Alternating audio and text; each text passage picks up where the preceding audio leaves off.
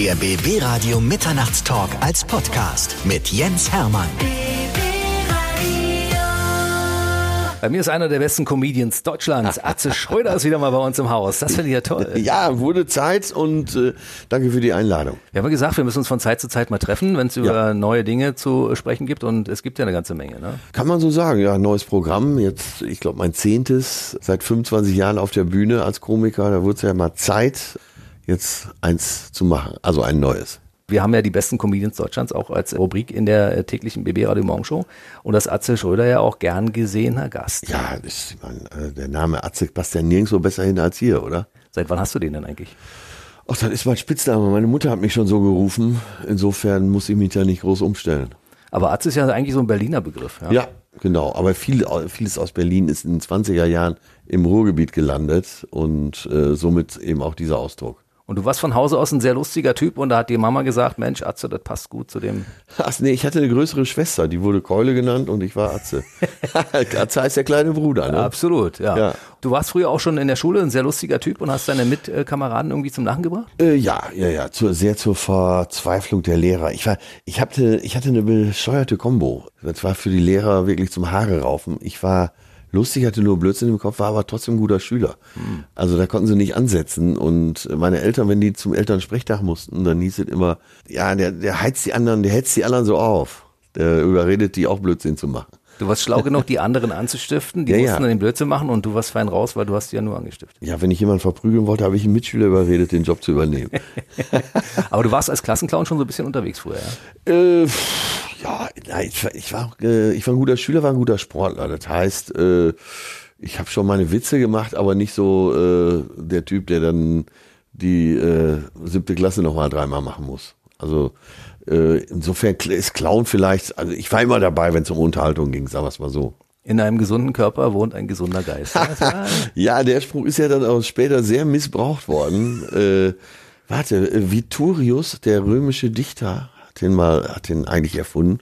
Und äh, der war aber eigentlich ganz anders gemeint. Aber müssen wir jetzt nicht drauf eingehen. Aber okay, äh, kann nicht schaden, dass der Körper äh, einen so durch den Tag trägt. Aber da war es wieder, das wandelnde Lexikon. Atze Schröder, so. Klugscheißer ja, sagen manche auch. Nee, aber viele sagen ja auch, Mensch, der Mann hat äh, vereint so viel Wissen und ist trotzdem so witzig. Das ist so eine Kombination, die gibt es ja nicht so oft in Deutschland. Ne? Äh, ja, zumindest nicht mit dem Image. Ja, aber ich habe ja dieses Atze-Image ganz bewusst gewählt. Äh, der Typ mit der großen Fresse und den Cowboystiefeln, der trotzdem damit durchkommt. Aber ich glaube, so bei Komikern, wenn man so lange dabei ist wie ich, wenn du nicht so ein bisschen Fundament hast, dann kannst du das auch vergessen. Hatte dein Sport irgendwie dabei geholfen und was man sehr, sehr guter Toner auch? Ne? Ja, ich war mal deutscher äh, Jugendmeister im Touren, aber ich habe ja irgendwann von heute auf morgen aufgehört, weil ich mehr Musiker war als Sportler. Und dann hat es aber mehr Spaß gemacht, äh, speziell ab 18, 19 mit den Bands unterwegs zu sein. Da war man doch näher an den Frauen.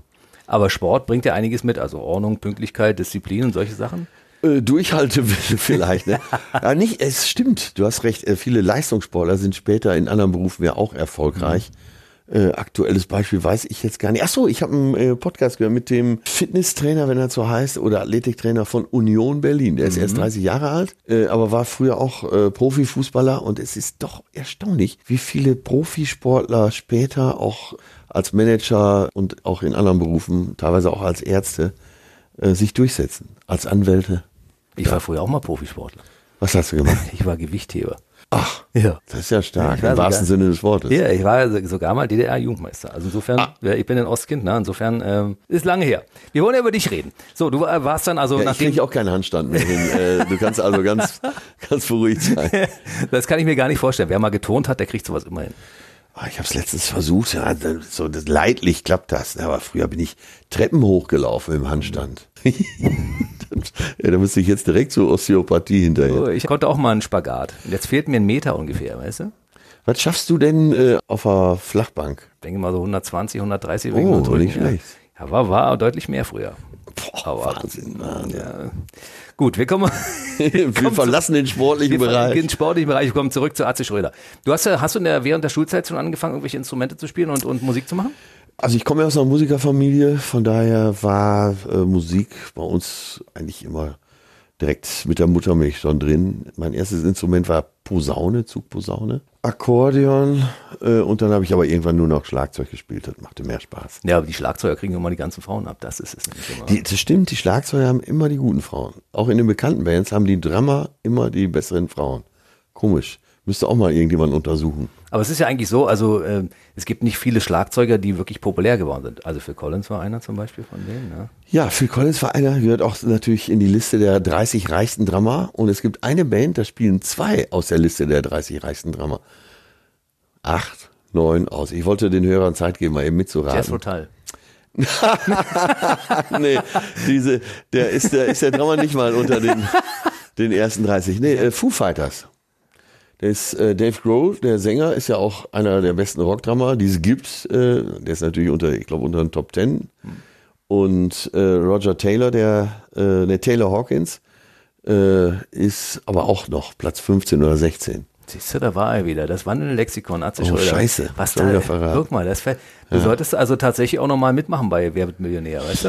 Äh, ich habe ja mal eine halbe Ich Million weiß ja, da gewonnen, genau. aber äh, wenn du mit so Leuten wie äh, Mickey Beisenherz äh, oder Till Hoheneder, der ja mein Hauptautor mittlerweile ist, äh, neben Mickey Beisenherz, unterwegs bist, ey, da bin ich, da bin ich eine Dumpfbacke gegen. Die wissen alles, die wissen alles. Ich habe mal von Kreta aus, wir standen in Kreta in irgendeiner Bar und haben uns mit Metaxa abgefüllt. Und nachts um halb vier ging es drum, wer hat damals bei Schalke im Europapokal oder im Pokal, nee, im Pokal äh, das Siegtor geschossen. Und keiner kam drauf. Ich rufe Mickey Beisenherz an, der kam auf, aus dem Tiefschlaf. Ich angetrunken, er aus dem Tiefschlaf. Und der war in Hamburg, ich war auf Kreta. Äh, Mickey, wer hat damals das Siegtor geschossen im Pokal bei? Aber wie aus der Pistole geschossen, sagt der Viktor Agali, 63. Minute. Wieso? Hast mir schon sehr geholfen, schlaf weiter. Aber erstaunlich, dass du dir das wiederum gemerkt hast jetzt. Also das wäre zum Beispiel eine Frage, die mal rankommen könnte. Und da wüsstest du sofort die richtige Antwort. Ey, Mickey wusste letzte Woche, äh, es ging um nichts, wusste der einfach den Namen der Schauspielerin, die in der Jogurette-Werbung gespielt hat. Oder äh, wer war das? Wir waren äh, im Auto in Bayern unterwegs mit mehreren Leuten, Mickey auch dabei. Äh, da war eine äh, Quizfrage. Wer war das Beindubel in Reifeprüfung mit Dustin Hoffmann und hat später selber noch Karriere gemacht? Und Mickey tobte vor Wut, wie man für eine Geldfrage so eine einfache Sache fragen kann. Das kann doch nicht sein, oder? Ja. Aber wer, wer, wer weiß denn sowas? Also, Ja. Nutzloses Wissen, oder? Ja, der weiß sogar, der weiß, äh, wie die Sekretärin privat ist äh, vom Kommissar und das kann er aber nicht gesehen haben. Der weiß alles. Ist ja unfassbar. Den sollten wir vielleicht mal irgendwann einladen. Ja, unbedingt. Sag ihm Bescheid, es gibt hier Den jemanden, du der... nur anstupsen, der labert hier eine Stunde hier die Sendung voll. Gut, wir sind weiter bei dir. Du warst also erfolgreicher Musiker und dann, äh, also ich meine, man kommt als Schlagzeuger ja selten irgendwo zu Wort. Oder hattest du ein Mikrofon und konntest schon mal unter Beweis stellen, dass du auch während der Live-Mucke die Leute unterhalten konntest? Ja, ja, ja. Ich habe die Nummern immer angesagt, die wir gespielt haben. Und das immer ausführlicher und immer lustiger. Und da haben die Veranstalter, so bin ich zur Comedy gekommen, haben die Veranstalter irgendwann gesagt, lass doch die Band mal zu, lass doch die Band mal zu Hause, müssen wir nur ein Mikrofon aufstellen. Und so bin ich zur Comedy gekommen. Alleine. Das erste Mal ohne Band und ohne Musik und Ja. keine Hilfsmittel und Außer Gleitcreme nichts. Nein, aber ich, nee, da stand ich, es war wirklich so ein Erweckungsmoment. Da stand ich das erste Mal an diesem Mikro und habe da reingesprochen und das kam auch ganz gut an. Und dann habe ich gedacht, das ist es, das will ich machen, das ist geil. Wirklich, das, ich wusste in dem Moment, das will ich machen. Du hättest ja auch als Conferencier oder äh, Entertainer arbeiten können. Du wolltest unbedingt äh, Comedian werden. Äh, nö, Och, ich habe auch schon die ein oder andere Show moderiert. Ja, warum nicht? Ich hätte auch Radiomoderator werden können. Das aber, stimmt, aber mit der Stimme hättest du durchaus auch Radiomoderator. Äh, werden aber ruckzuck waren viele Aufträge da und dann, es lief echt alles ziemlich glatt in meiner Karriere, muss ich schon sagen. Vom ersten Auftritt an ging das los.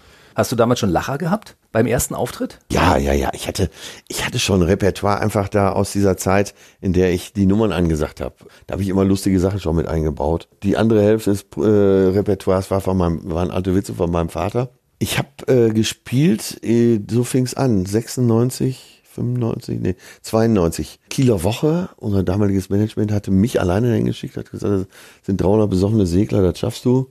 Und dann waren aber irgendwie 8000 Leute vor der Bühne, Live-Übertragung vom NDR, zwei äh, mit Vidivols und so. Da musste ich eine Stunde Programm machen und ich hatte aber maximal zehn Minuten. Und da habe ich einfach alles erzählt, was ich noch in der Birne hatte und halt so die Hälfte der Witze, die mein Vater mir immer mal erzählt hatte. Und das kam so gut an, dass der Funkhaus-Chef äh, dann auf mich zukam und meinte, wir machen eine Comedy-Tour durch norddeutsche Städte, 18 Städte. Hast du nicht Bock mitzufahren? Und so bin ich in die Comedy reingestolpert. Du bist also ohne Programm quasi das erste Mal gestartet Ja. und hast mit dem, was du nicht hattest, was gemacht? Ja, Also ich habe Witze erzählt, die ich kannte, habe Geschichten erzählt, die man schon mal so an der Theke erzählt. Und es kam einfach super an. Aber das ist ja ein großes Talent, muss man sagen. ja, wenn man sonst nichts kann, ne, muss man Wissen dann mitbringen. Aber wenn du sagst, dass dein Leben so glatt gelaufen ist, ich meine, da kannst du dich ja auch nicht beschweren. Wa? Du warst Nee. Musiker, das wolltest du machen. Ja. Du warst auf einer Bühne, hast an, als Ansager oder als Moderator hast gesagt, klappt. Ja, Comedian ja. ging das gleich los. Nee, ich kann mich wirklich nicht beschweren. Ich hatte bisher, toi, toi, toi, ein echt traumhaftes Leben. Wirklich. Sensationell. Das war dann aber noch kein geschriebenes Programm. Das erste Programm kam dann erst, glaube ich, ein bisschen später. Ne? Äh, Das erste Programm hieß, glaube ich, Meisterwerk. Vorher hatte ich noch ein Programm, das hieß Lecker. Da gab es nicht ein geschriebenes Wort für. Meisterwerke war das erste Programm, wo ich mit äh, jemand zusammen schon mal Texte geschrieben habe. Die Inspiration war irgendwo, du hast irgendwo das Wort Meisterwerke gelesen, ne? Hey, du hast gut aufgepasst. Ja, ich saß im Zug zum Auftritt nach Mannheim und da hing ein Plakat, Meisterwerke. Da ging es um Klassik. Irgendein Orchester hat, ich glaube, im Mozartsaal in äh, Stuttgart irgendwelche Meisterwerke. Und da habe ich gedacht, das ist ein guter Programmtitel.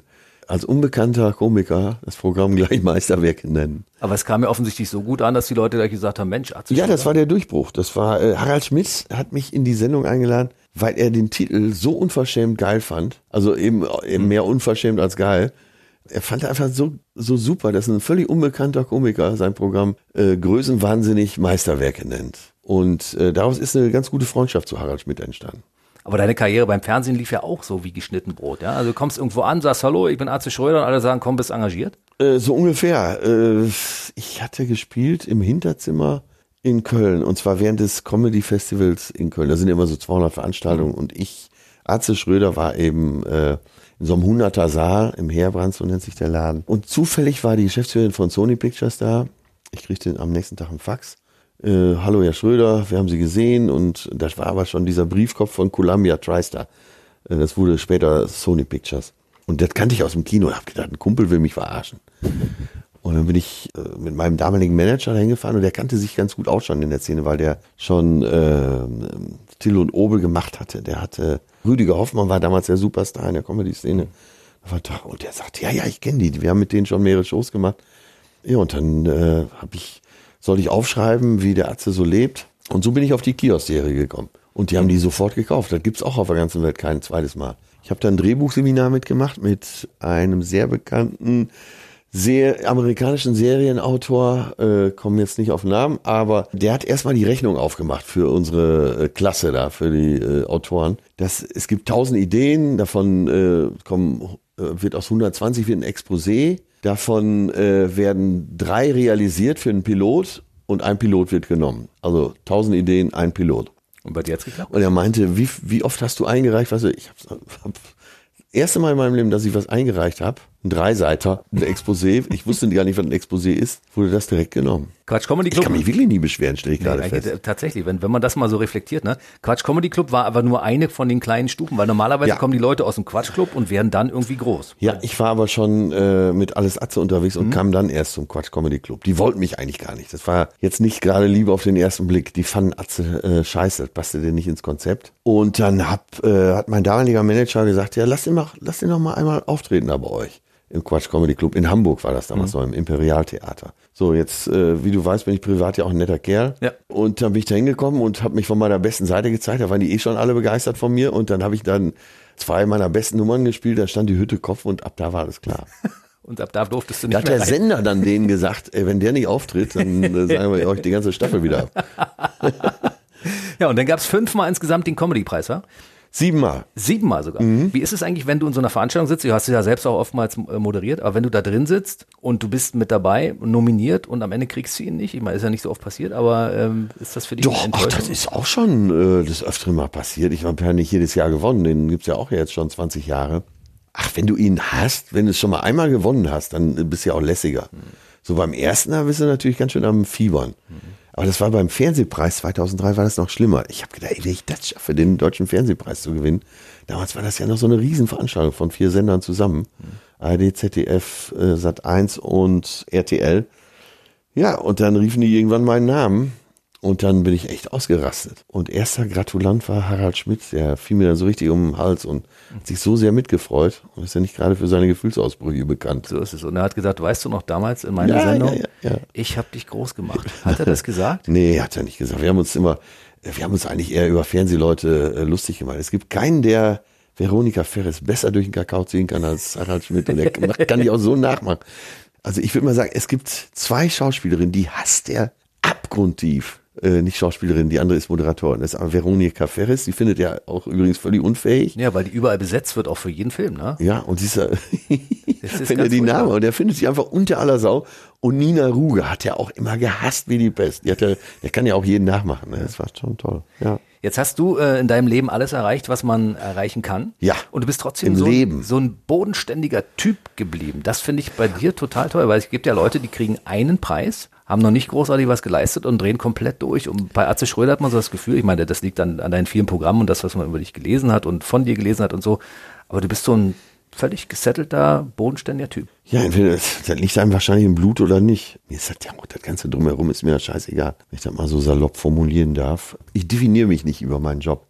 Ich definiere mich über meine Freunde, über mein, meine Freundin und mein schönes Leben. Aber wenn ich völlig unbekannt wäre, wäre mir das genauso recht. Also sollte ich irgendwann mal aufhören, werde ich einfach in Ruhe in Vergessenheit geraten. Bist du vor großen Auftritten noch richtig aufgeregt? Nee.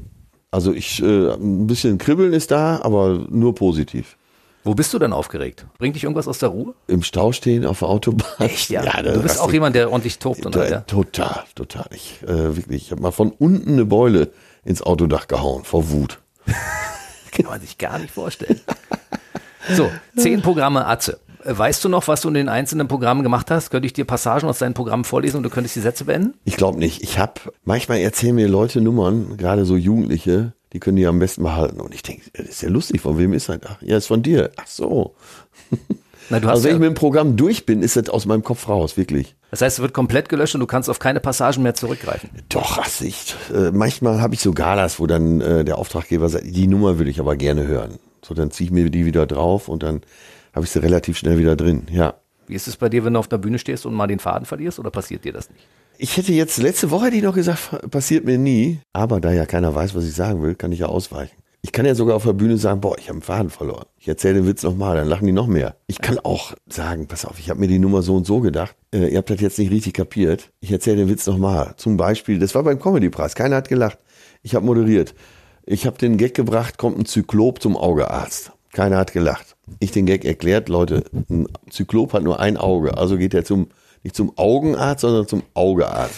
So, wir machen es nochmal. Es ist ja, war ja geschnitten. Und ich stelle mir vor, die Leute saßen zu Hause vom Fernseher.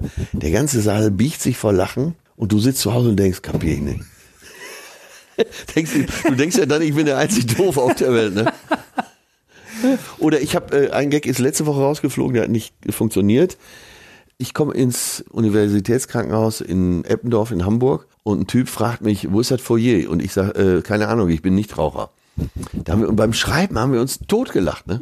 Auf der Bühne lacht kein Mensch. Oder ein Gag, äh, ich habe das Programm gehabt, richtig fremdgehen. Da hatte ich ganz am Anfang, es kommen ja viele Pärchen in Comedy-Programm, da habe ich gesagt, so, wir schauen jetzt alle mal unseren Partner an und sagen zu uns selbst, mehr war nicht drin. da hat damals keiner gedacht. Jetzt erkläre ich den Gag auf der Bühne, da lachen alle.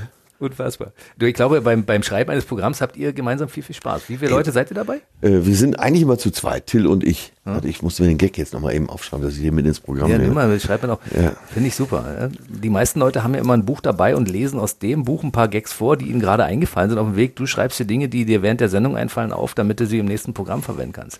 Mehr war nicht drin. Spoiler, Spoiler, Spoiler, für alle, die den Podcast jetzt hören, beziehungsweise das im Radio hören. Atze Schröder hat den Gag gerade notiert und wird den im nächsten Programm dann 2022 kommt das nächste. Ne? Nee, äh, nee, das kommt jetzt mit ins Programm. Das kommt jetzt mit ins Das Programm. kommt jetzt mit, ist, das Programm ist ja noch nicht ganz fertig. Erzählst du dann bitte auch, äh, dass, dass der, der Gag äh, entstanden ist, als wir ein Interview gemacht haben mit Mache dem, ich. mit dem lieben Kollegen vom BB-Radio? ja, mache ich. Ich hatte sogar eben, äh, war ich beim, äh, beim Schlagersänger, Sender. Und Schlagerleute verstehen übrigens keinen Spaß. Ich habe bei 50 Jahre hin. Hitparade, Thomas Gottschalk hat moderiert in Offenburg, fürs ZDF auch, 50 Jahre Hitparade, natürlich ZDF. Und ich habe den Dieter Thomas Heck gemacht. Ne? Ey, das kam so gar nicht an. Ich bin einfach irgendwann abgehauen mit der Sendung. Und Schlagerleute verstehen keinen Spaß. Und ich habe letztens drüber gesprochen, dass Schlager so versaut sind. Manchmal möchte ich schon mit dir. Absolut. Ne? Ich würde es immer wieder tun mit dir heute Nacht und so, ne? tausendmal belogen.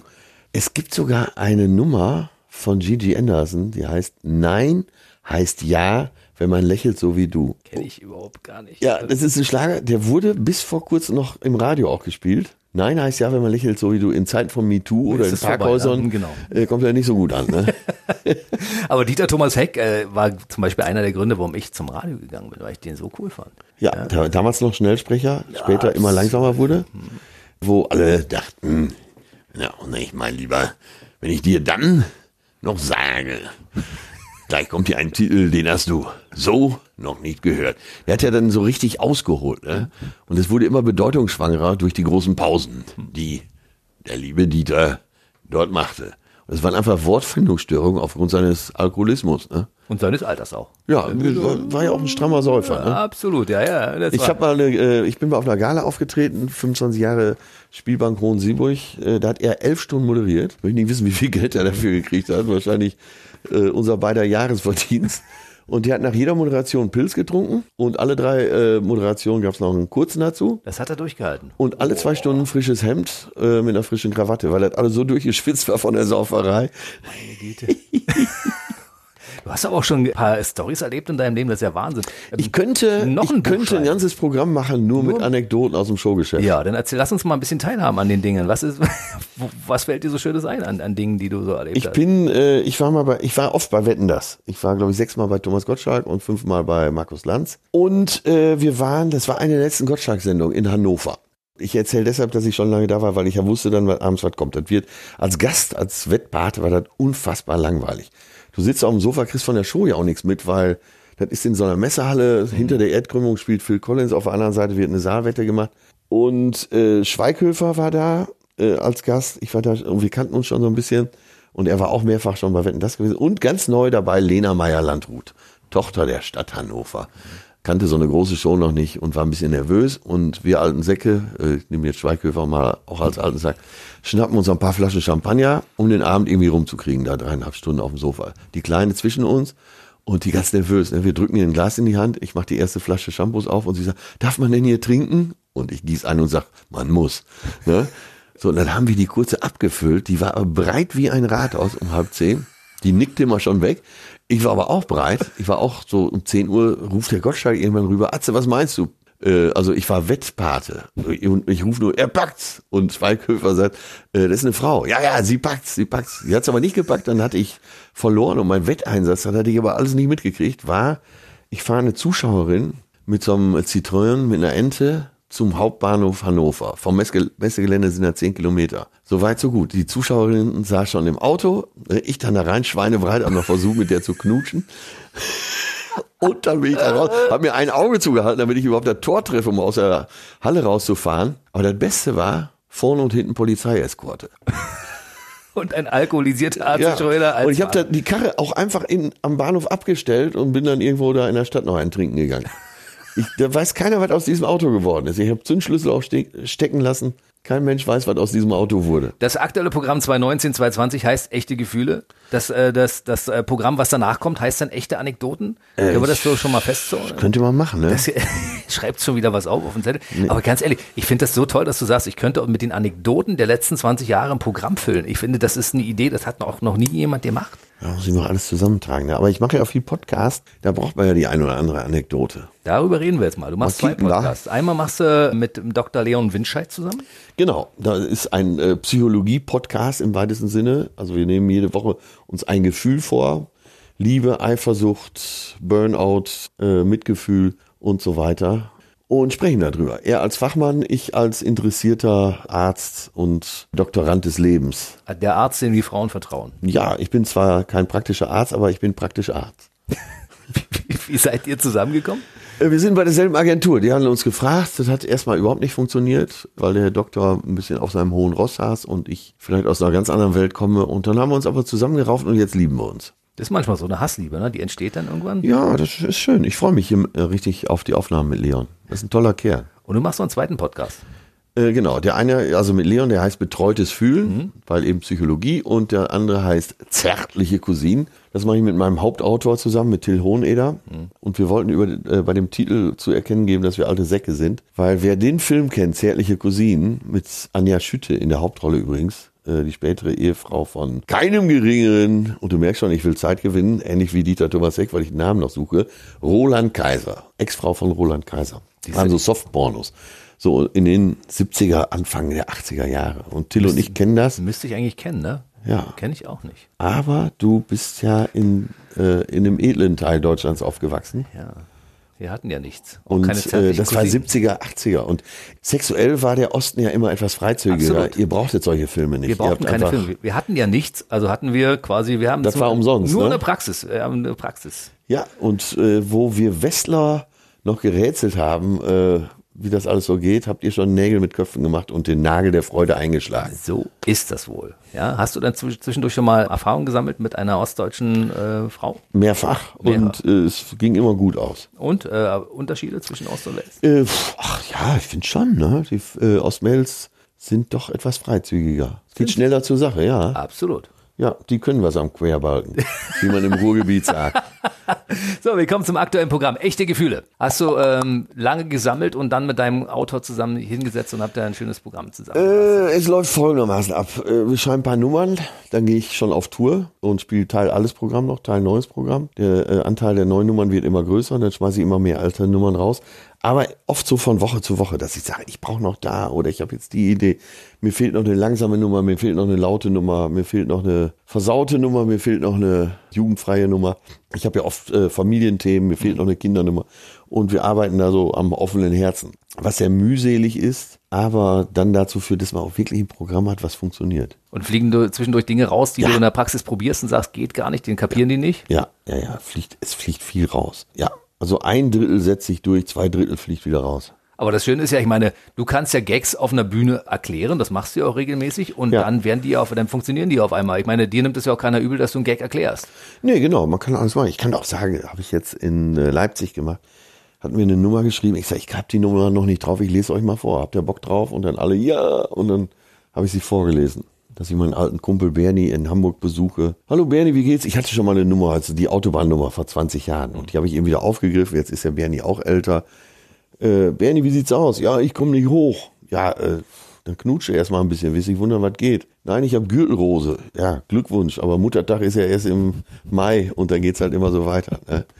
Äh, nein, ich habe, ich bin im Krankenhaus, sagt er. Ich so, "Wa- Was ist es? Ich bin im Krankenhaus. Um Himmels Willen, was ist es? Ein großes Haus mit vielen Zimmern und Betten.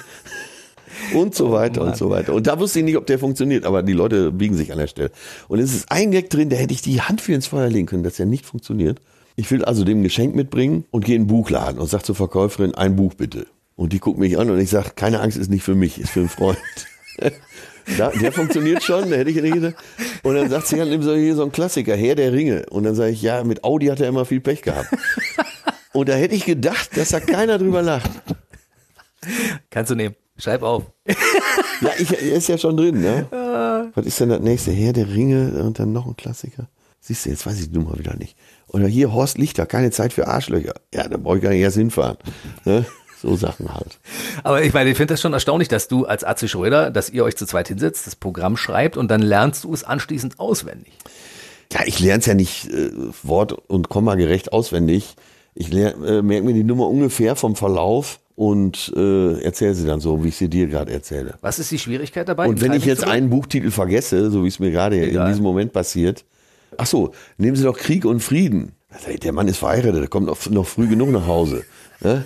äh, und wenn ich dann mal einen Abend einen Titel vergesse, ist ja nicht schlimm. Was ist das Schwierige, im Timing zu bleiben, wenn du so ein zweieinhalb Stunden Programm hast? Also wenn die Leute für zweieinhalb Stunden bezahlt haben und du machst drei Stunden, ist es ja nicht schlimm. Aber wenn du nach zwei Stunden fertig bist, weil da ein paar Gags zwischendurch auf der Strecke geblieben sind, dann Naja, genug Programm sollte es schon haben, ne? Äh, ich bin da absolut äh, minutengetreu fertig. Ich bin immer um Viertel nach zehn fertig. Du bist jetzt demnächst am 16. Februar in Berlin im Tempodrom.